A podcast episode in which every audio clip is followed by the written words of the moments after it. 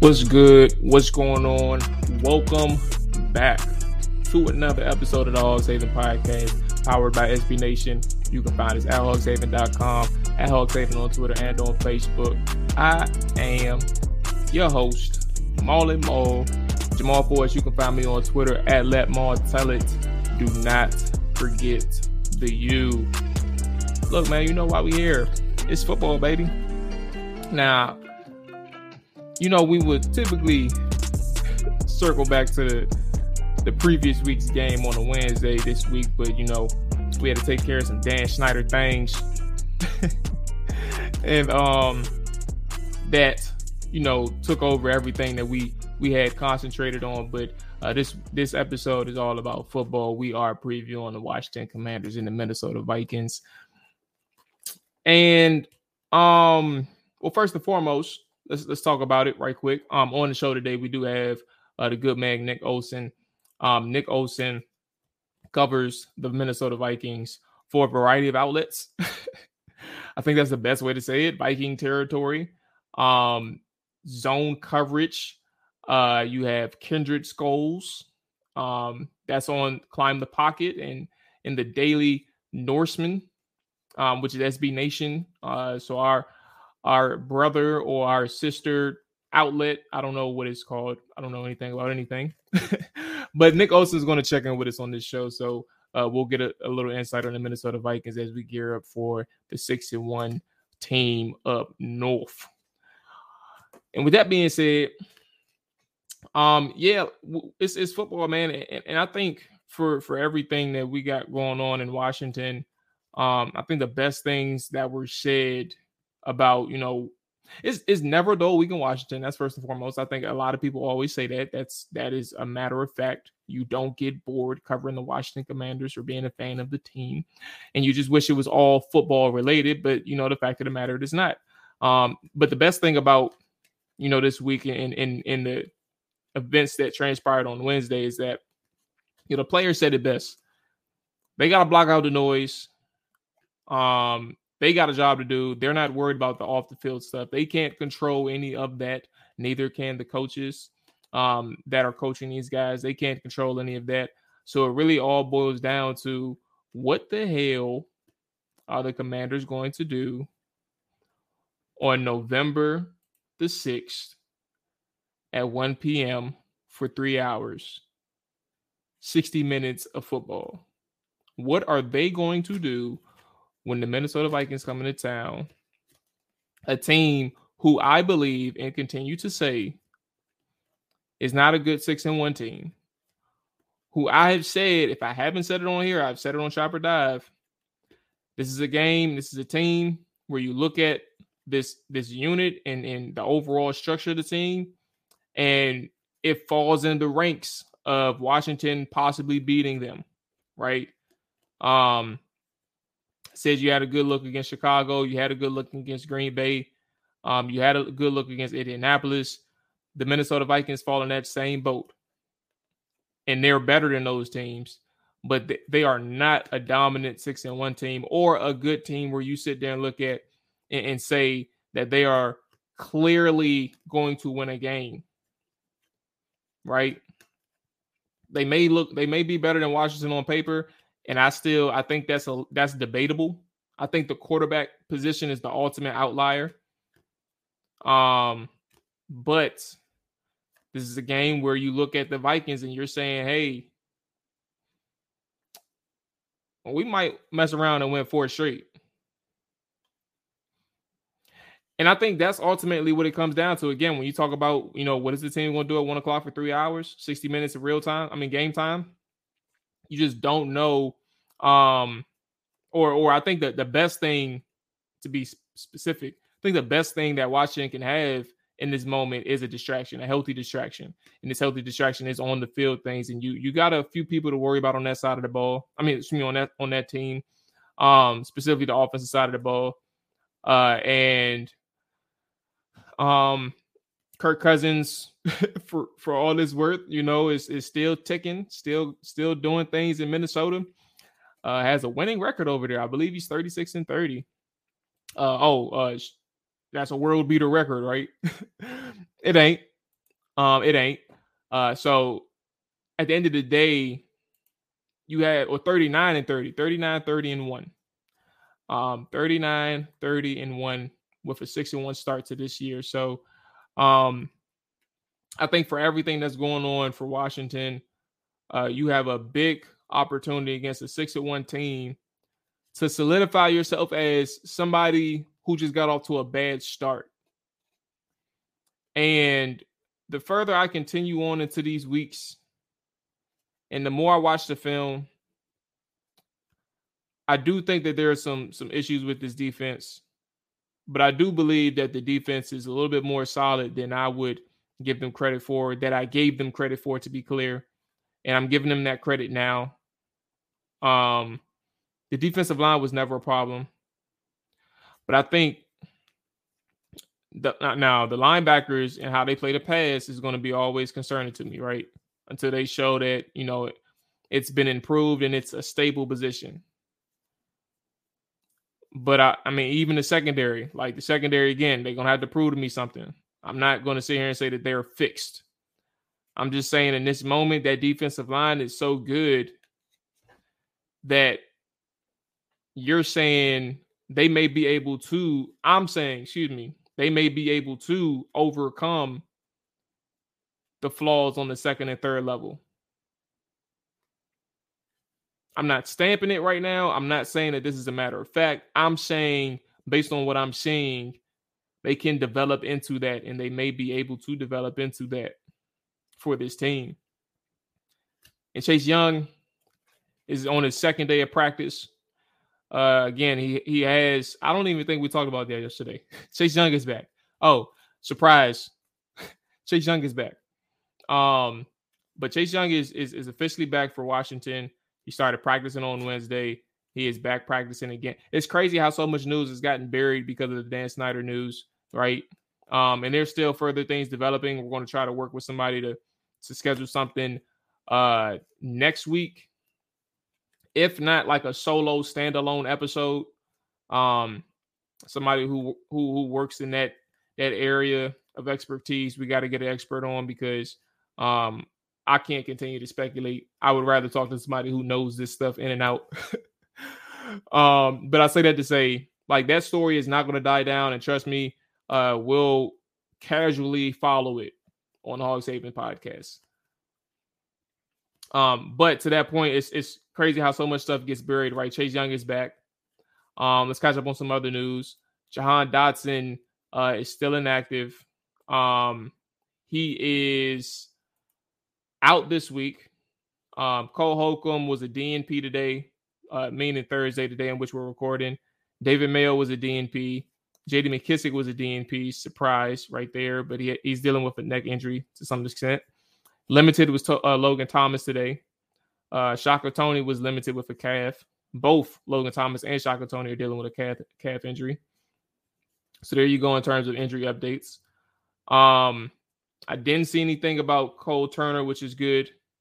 Uh, I, we, they really need Cole Turner back. Uh, I, have continued to preach that that Logan Thomas is not that guy um, athletically anymore, and when that athleticism starts to dwindle away, uh, it doesn't. I mean, you can be good in, in certain certain against certain coverages, but um, look, man, you was already athletically challenged. Like when Washington got you, like you didn't really create much separation, and now you're uh, a, tight end who um uh is is hurt and dealing with injuries, lower body injuries, and you still aren't being able to create separation. So, with that extent, um, you have to understand like it's good to have Cole Turner back, and hopefully he can stay healthy so he can show people what he can do. Uh, Jahan Dotson obviously dealing with that hamstring. Um, I think it's important to note that at least Scott Turner isn't concerned um, trying to look for the quote in which Scott Turner talked about Jahan Dotson. Um, he had mentioned that he'll be he, he does think that he'll be back very fairly soon. Uh, he didn't say exactly when, but just confident that it'll happen sooner rather than later. Um, and, and I think that's encouraging for anything else right? Because my concern, and I'm sure others are concerned, when you think about the Jahan Dotson, is what happened with Curtis Samuel. You don't want to rush him back. You don't want to have a deja vu situation right there. Um, and uh, again, take your time. Uh, and it's kind of crazy that Washington at this point, I believe, is on a three-game win streak without Jahan. Now the offense, that ain't that ain't nothing to really, you know. I mean, three three wins in a row is good, but like the offense and the performance of the offense, uh, in the midst of watch, I mean, Jahan missing his fourth or fifth game in a row, hasn't looked pretty, right?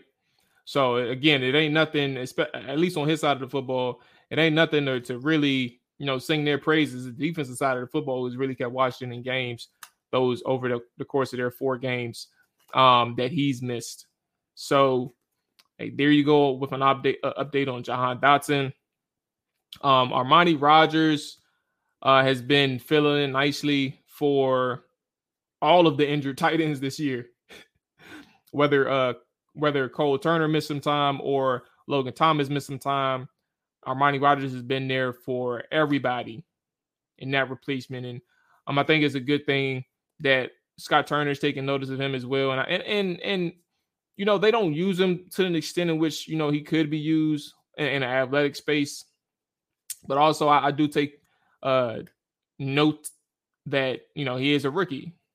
Um and he probably has some things to work on that we're not necessarily uh, privy to. But Scott Turner thinks that he has a chance to be a very good player, and I, and I know that's probably 95% coach speak, but um, you know, if he if his role continues to develop in this offense, it's only been eight weeks and eight games. So if his role continues to develop in this offense over the last nine, um, that is going to be an encouraging sign for Armani. Um, that's going to be an encouraging sign for the Commanders. Um, okay. So before we get into the interview with Nick, we're going to go ahead and get into our three keys. Um, again, I started off by saying that this was a game where, for all of the the situations that Washington has been in to this point, in terms of their three game win streak, and knowing like it ain't no debate, knowing that they easily could have lost these games, right? this is a moment where Washington is faced with a team that can give you a status win, that can get you a, a win that says, okay, we need to stop rating Washington as a, a bottom third team and probably start looking at them as a, a top 16 team, top half of the league team. And that's the most important thing. My first key for the game, I think Washington has to score at least 28 to win. Minnesota, you know, there's no in between with them. They either jump out quickly or start out slow, but they're going to put up points one way or other. They're going to put up points. Washington has scored 21 points against the Green Bay Packers, right? But and I probably said this on the the, the post game show again after after the Colts game, but you know they hadn't scored 20 plus points since week two. They haven't scored 30 points all season. So that's the first and foremost thing. You have to understand where Washington is from an offensive standpoint. And the biggest thing that Washington is going up against is a team that can score points, right? The Minnesota Vikings are the ninth ranked team in points per game. Uh, offensively, they're a balanced team. They're not like very elite in one aspect or the other, but they're balanced. Um, Dalvin Cook is still there offensively, right? To to to help maintain the run. On the year, he has uh 4.9 yards per carry, 500 yards, 560 yards on the season, averaging 4.9 yards per carry. That's a very efficient runner. And I think we know how efficient he is. Like just off the strength, he is an efficient runner, right? Alexander Mattison, I'm cool with. I don't have no big issues with him. But then you look at the receivers, right?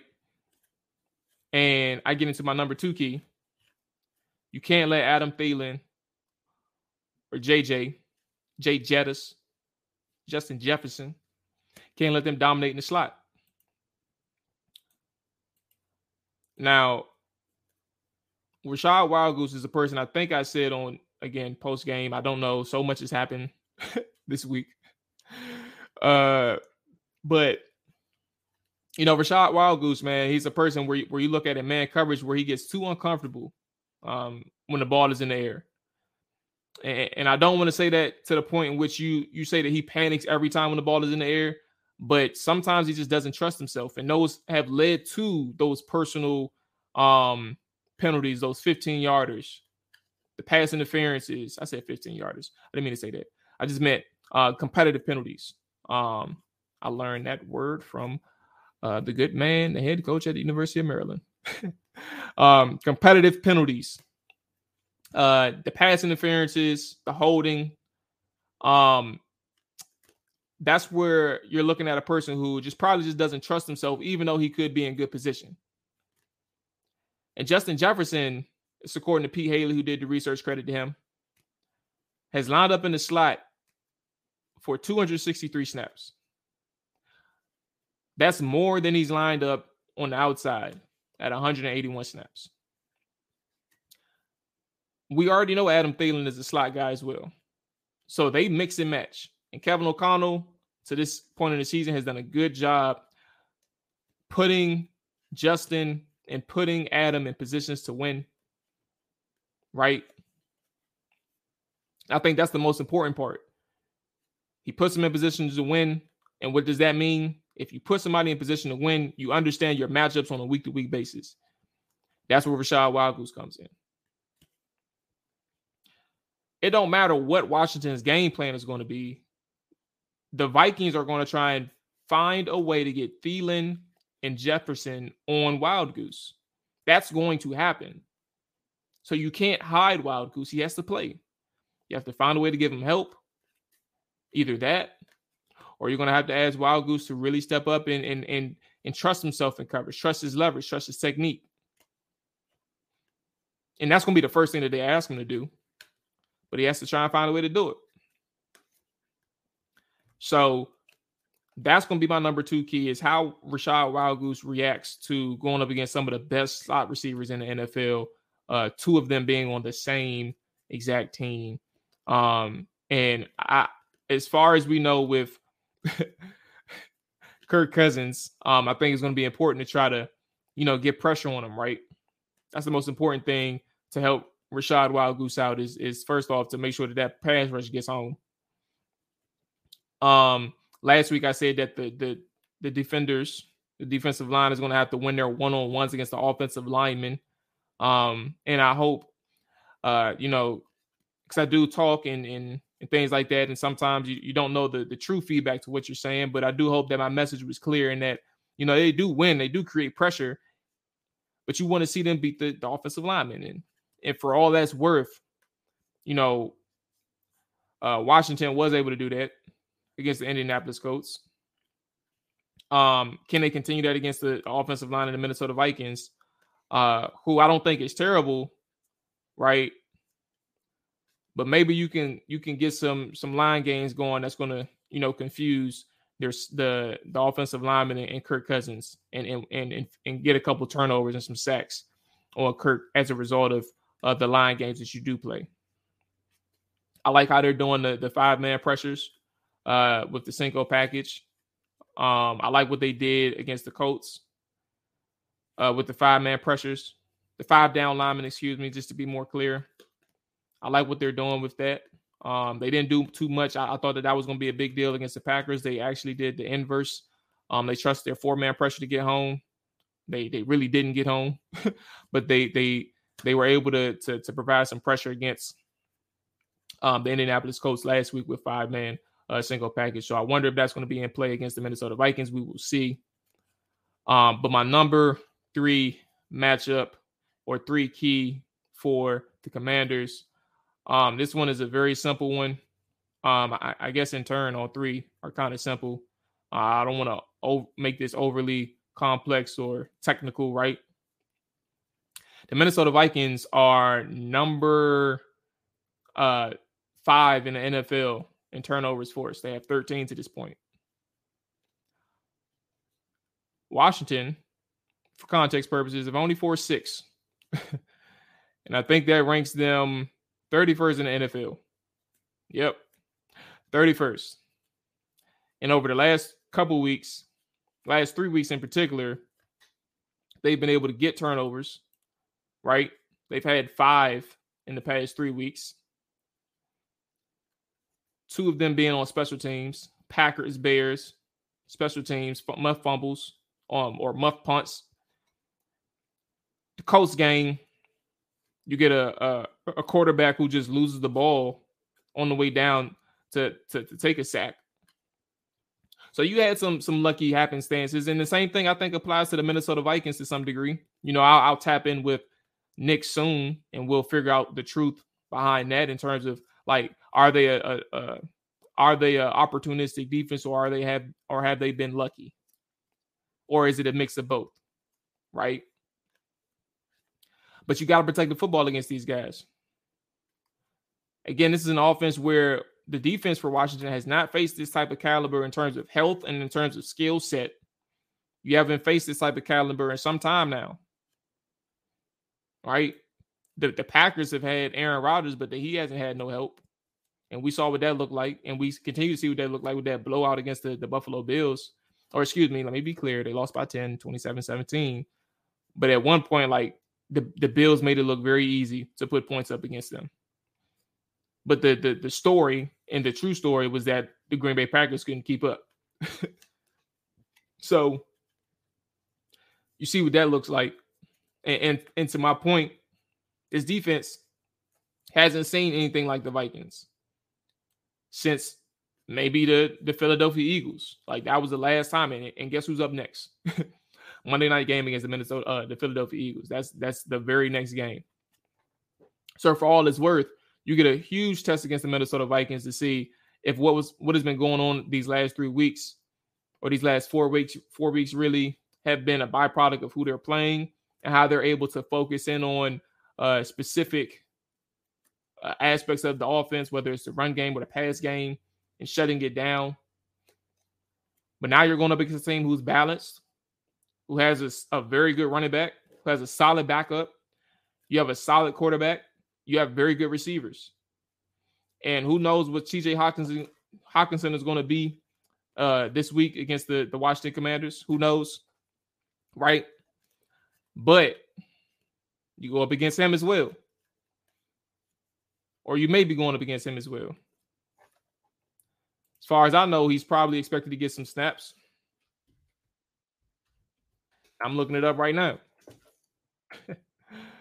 uh so I think he is expected to play. Um, but but yeah, it's really about protecting the football against these guys. And I guess it go coincides with my first key, in that Washington really has to be able to protect. I mean, excuse me, put up points. Uh, because the more opportunities you have to score, the, the better off you're you have a chance to win this game. And, and I know that was a very elementary uh comment, right? But you have to understand sometimes football really does come down to sim- the simplistic things. And I think this is a very simplistic game for Washington. Um, I, I do I do think that um, last week the game plan against the Colts was was solid. Like we understand it is conservative. I don't agree with what happened in the second the second quarter and how they handled that two minute situation. It was terrible. And you can't be a team that's conservative in the sense of you're scared that the, the other team is going to put up points, but you want to minimize the amount of time that you give yourself to even score, right? You got to go for it. You got to try and steal points, uh, as much points as you can when you can. Don't agree with that, but I do agree with the overall game plan. I do agree with how Scott Turner adjusted. It just really comes down to Taylor executing and the offense being able to execute uh, on third down specifically two for 11 is unacceptable. This is a team at this point in the season, you rank 25th, I, I believe, on third downs. 34%. Like you continue to climb into the wrong direction where you started off hot. You have to protect the football. You have to extend drives. Keep that offense off the field. The Vikings offense off the field. So that's my third key. Protect that football. So up next is Nick. Uh, I will give my score prediction now. Last week I told you, all I changed my mind at the last second. I slept on it, and, and something told me pick the Colts. I wish I would have just kept my mouth shut so I could look good. uh, if I kept my mouth shut, I would have looked good. um, okay. I do think that uh, this is a game again where I think that Washington is going to win. I don't, I mean, or could win. Let me be clear. Sorry about that. If I gave you hope, I apologize. But no, you should have hope. I think this is a game that Washington should win, or or they're capable of winning. Um, they're very much capable of winning, to be clear. Uh, but I don't think that Washington is in a position where, if you look at um, the Minnesota Vikings and you're saying, all right, we have to score 28 points to win. Well, I think that that is a a task and an obvious goal for Washington, right? Um, they have to do it, and I haven't seen a team. I haven't seen them do it since week two, and I don't think uh, this is going to be a, a game per se where you look at each and every factor and say that Washington can go back and forth in a shootout against the Vikings. I, I don't know. I, and I don't think that, I mean, being at home is going to be good for Washington. I'll say that much. And I do think that they're capable of scoring 20 plus points. Like, I do think that that's the case. But 28 or more, I can see like 21 or 24. But if my number is 28 and I think it's going to take 28 to win, I think that Washington falls short. Um, so I'm going to go Minnesota, and I think that Washington loses to Minnesota 27 to 21. I'm sorry, but that's just where I'm at. But I hope that I'm wrong. That's going to wrap it up for me. Up next is the good man, Nick Olson. Y'all take it easy. Enjoy your weekend. Stay safe. And we'll talk next time. Peace. Joining us right now is Nick Olson. Nick covers the Vikings for several different outlets, uh, but we'll let Nick uh, get to that uh, in a moment. Nick, I do appreciate you joining me today or tonight, I guess, in the moment in which we're recording. Um, I'll start things off with um, a thought I had, and, and I'll give you the floor to this one. I've been saying for a couple weeks now, just my opinion about Minnesota. I picked them to win the NFC North before the season started. So like I'm looking good on that. But the more I follow them throughout the throughout the season, um, I don't think that this is like a strong six and one team. And, and that kind of frustrates me uh, because I'm a competitor. I like to be right about things. And, and, and so far I'm right. But I'm not too certain that this is uh, sustainable just yet. What are your thoughts on the 22 uh, 2022 Vikings to this point?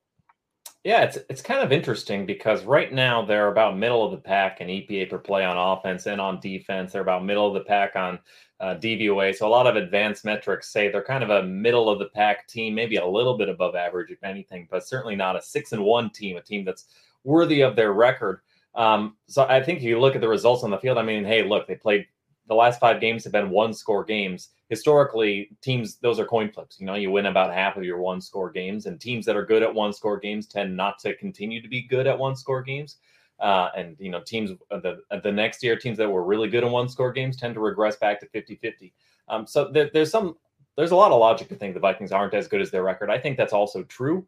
Um, but I also think this is a team that is is very talented and is playing at a high level of talent as well too. You know, uh, guys like Justin Jefferson, Dalvin Cook, Christian Darrisaw has taken a huge leap forward this year. Brian O'Neill, you know, these are all Pro Bowlers on the offense. I think playing at a Pro Bowl level right now, and on the defense, you still got some old veterans and Harrison Smith, Patrick Peterson, Eric Kendricks. These are guys who are uh, maybe not as, as good as they once were five years ago in their prime, but are still playing at, I think, at a high level, particularly Patrick Peterson coming off two straight games with three pass breakups. And then in the front in the front four, you got uh, Danielle Hunter, who's still playing at a very high That's level. Yes. Darius Smith was just you know named NFC Defensive Player of the Month. So they're, they, they've got a lot of players playing very well. So if you look at the talent, and you evaluate the talent, um, uh, you know, uh, individually, I think it's a very talented team. Um, but if you look at the the end results, uh, they're not quite playing up to the level of their record right now. So it's kind of interesting trying to figure out why is that? You know, why is this very talented team uh, that I think is well coached too. Uh, kind of having to, to, to have it come down to the last drive every week, whether it's the Bears, the Lions, two backup quarterbacks. Got another matchup with a backups quarterback, backup quarterback this week too. So uh, we'll see how it goes. But yeah, I, I still don't know if the Vikings are good. So it's, uh, I'm about to say. Play some some some actually think that this this backup should have been a starter this entire time over here in Washington. So it's it's a very interesting game uh from several different angles. But I think based on hearing what you're saying, I, I think that's that's very interesting from the player perspective. These guys are are, are basically they're hooping, they're they're playing really good. And from your coaches, it sounds like you're confident in Capital O'Connell to this point.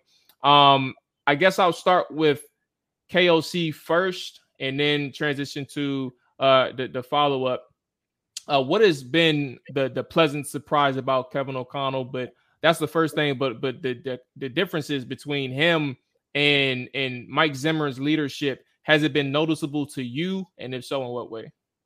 Yeah, the leadership's been noticeable in pretty much every way. I mean, Kevin O'Connell comes from, you know, Sean McVay's kind of his mentor, and he has that kind of players coach mentality, and the players uh, connect with him very easily. I think that's one of the advantages. You're seeing all these young 30 year old coaches come into the NFL. Kevin O'Connell, the second youngest coach in the NFL, to Sean it helps them, I think, relate to the players at a different level. It's not so much of a like a boss uh, underling relationship. It's more of a, a, a, a meeting of equals. Um, so he brings a lot of energy, a lot of positivity, and a lot of uh, good vibes, I guess, to the organization. I think that shows a lot of people like playing with him. Whereas Zimmer was a total Parcells guy, you know, kind of a hard ass um, you know, tough love. Uh, he was just it's just very different styles, you know, and you can win with both in the NFL. Um, I, I think uh, so. Just just from you know the the the, the vibes and the the you, that's where you see kind of some of that leadership show up. But I think the most pleasant thing I've seen with Kevin O'Connell is. Um, I think a lot of the play design has been excellent, and I think it particularly stands out in the low red zone. He's now the Vikings have played seven games, and, and in all seven games, Kevin O'Connell has has called up a play or, or designed a play where you wound up with somebody wide open in the low red zone, which I think is really impressive because that's a very condensed space. Yeah. He does a lot of uh, he throws a lot of interesting wrinkles in there. Whether it's uh, you know, as a wide delay last week, it was um, you know he'll do um, uh, jet sweeps, but you know there'll be a lot of different motion at the snap and people going different ways and different ways to sort of build in mesh concepts to get guys open. So um, he has really good um, counters. I, I, don't think I'm ready to. It's a small sample size. Yes, I'm not really like ready to like put him into an elite category of, of play callers in the NFL, but. Uh, I think there were some questions coming in that, like, how much of the 2021 Ram Super Bowl run uh, was just Sean McVay being a genius. You know, he's lost some very good offensive coordinators during his time there, and that that Rams machine still rolls on. But I think the early results from Kevin O'Connell are that the offense um, is designed well, he calls plays well, and he's he's showing a, a, level of leadership. And obviously, it's it's easy to have good vibes when you're winning games, but so far, I think everybody is really enjoying having him as coach, and they appreciate his leadership style. Yeah, and and I think the thing is like you, you did a really good job encapsulating the things in the red zone um, on that in, in that green area for for scoring and and I think a, a concern for us as we look at and I think a concern for anybody uh, when you go up against the Minnesota Vikings is understanding that you all have two of the best two really good receivers, but two of the best slot receivers on the same team, and Adam Thielen and Justin Jefferson. Uh, their usage in the slot has been very effective uh, and, and Kevin O'Connell and and and and how he utilizes Justin, I think he has more slot alignments than he does on, on the outside. And and how has how has that been? I don't want to like uh talk about like a whole season standpoint, but just just Justin Jefferson, how has that expanded his game and, and made him a, a even bigger threat to, for for for defenses? Because Washington has a guy in Rachad Wildgoose who plays in the slot now, and his hands are going to be full Sunday. Yeah, I think for Kevin O'Connell, it's all about how do we get our best players in the best matchups possible, and I think that's true both on the offensive side and the defensive side.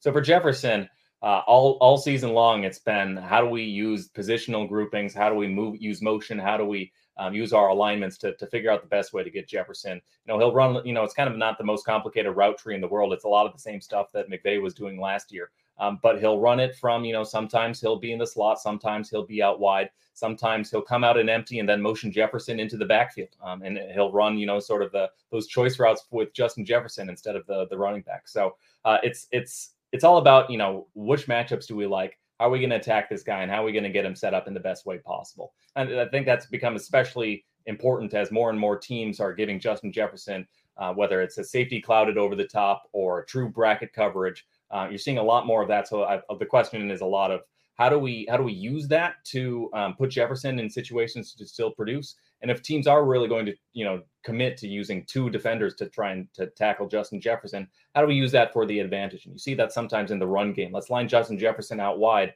get a light box, and we'll run straight into it. We'll, you're going to double Justin Jefferson, well, here's a route. You know, here we'll run a man beater on the other side, and you know, get a sort of natural.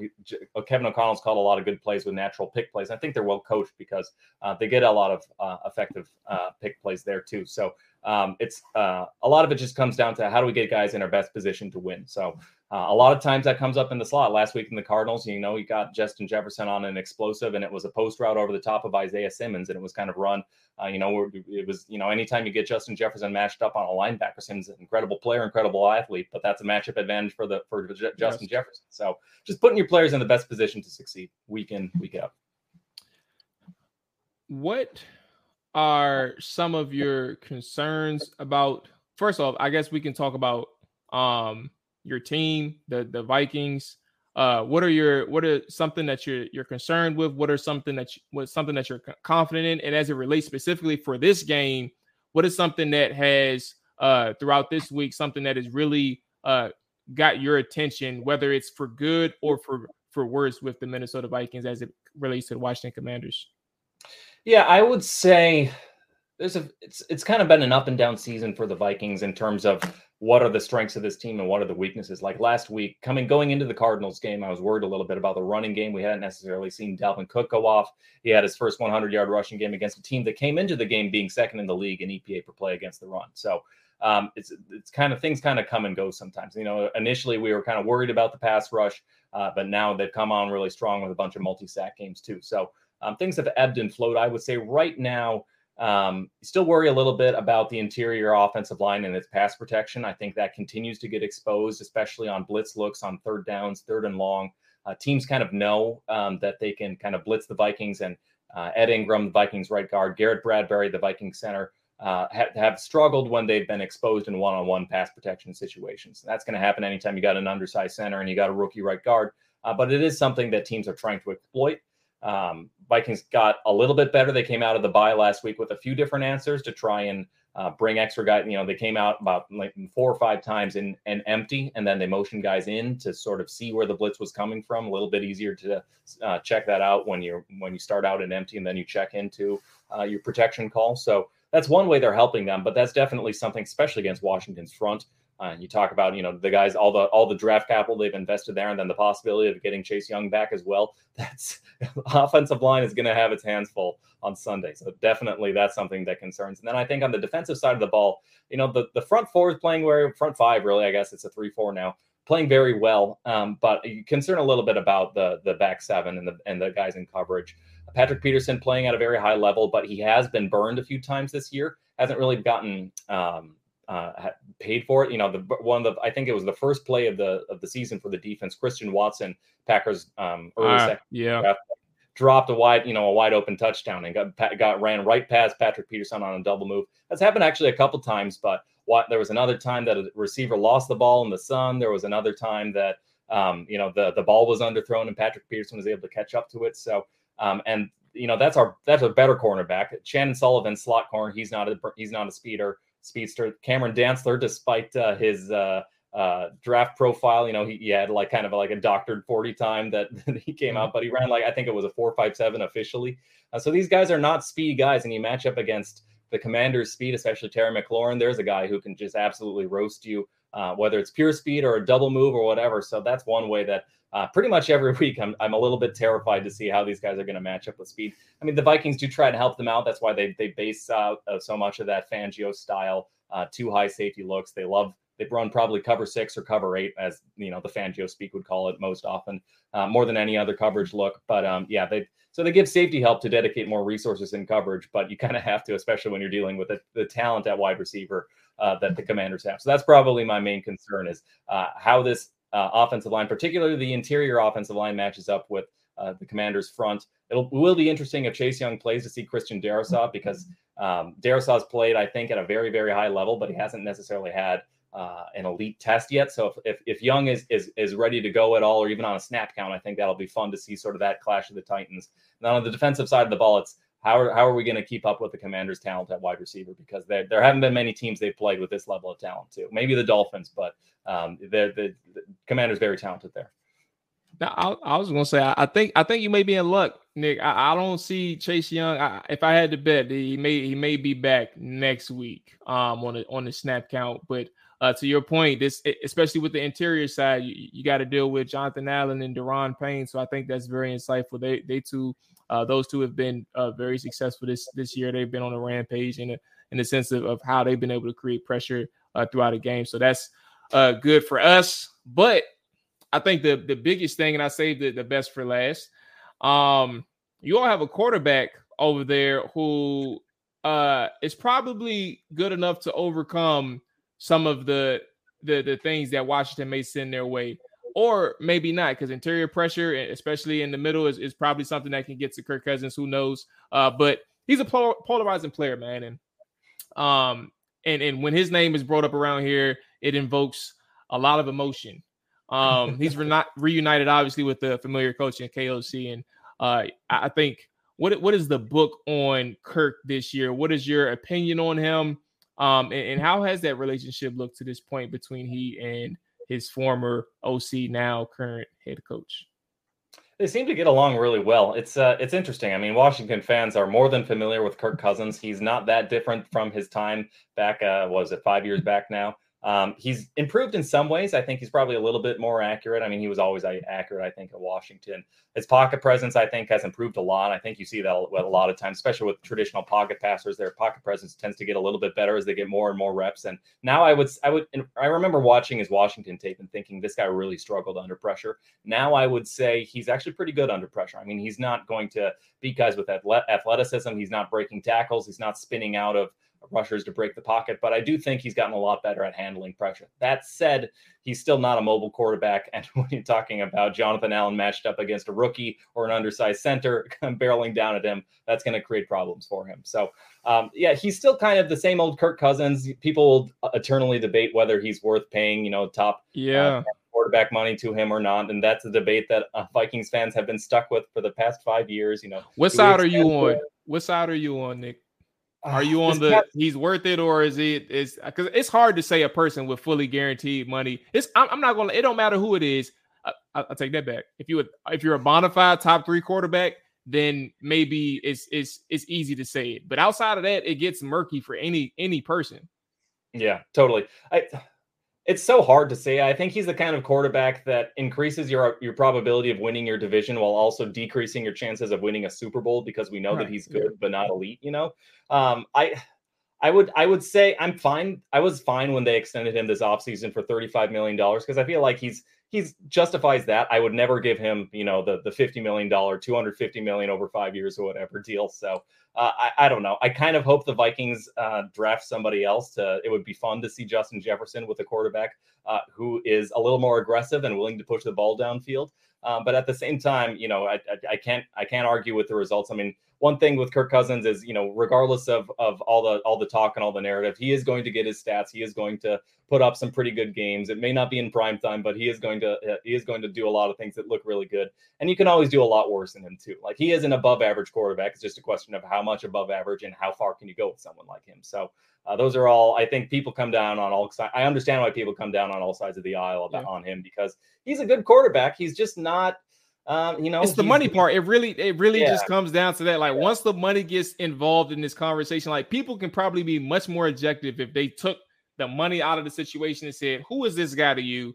Um, but once the money comes in, this person is getting more money than X quarterback, Y quarterback, all these guys, and he's getting guaranteed.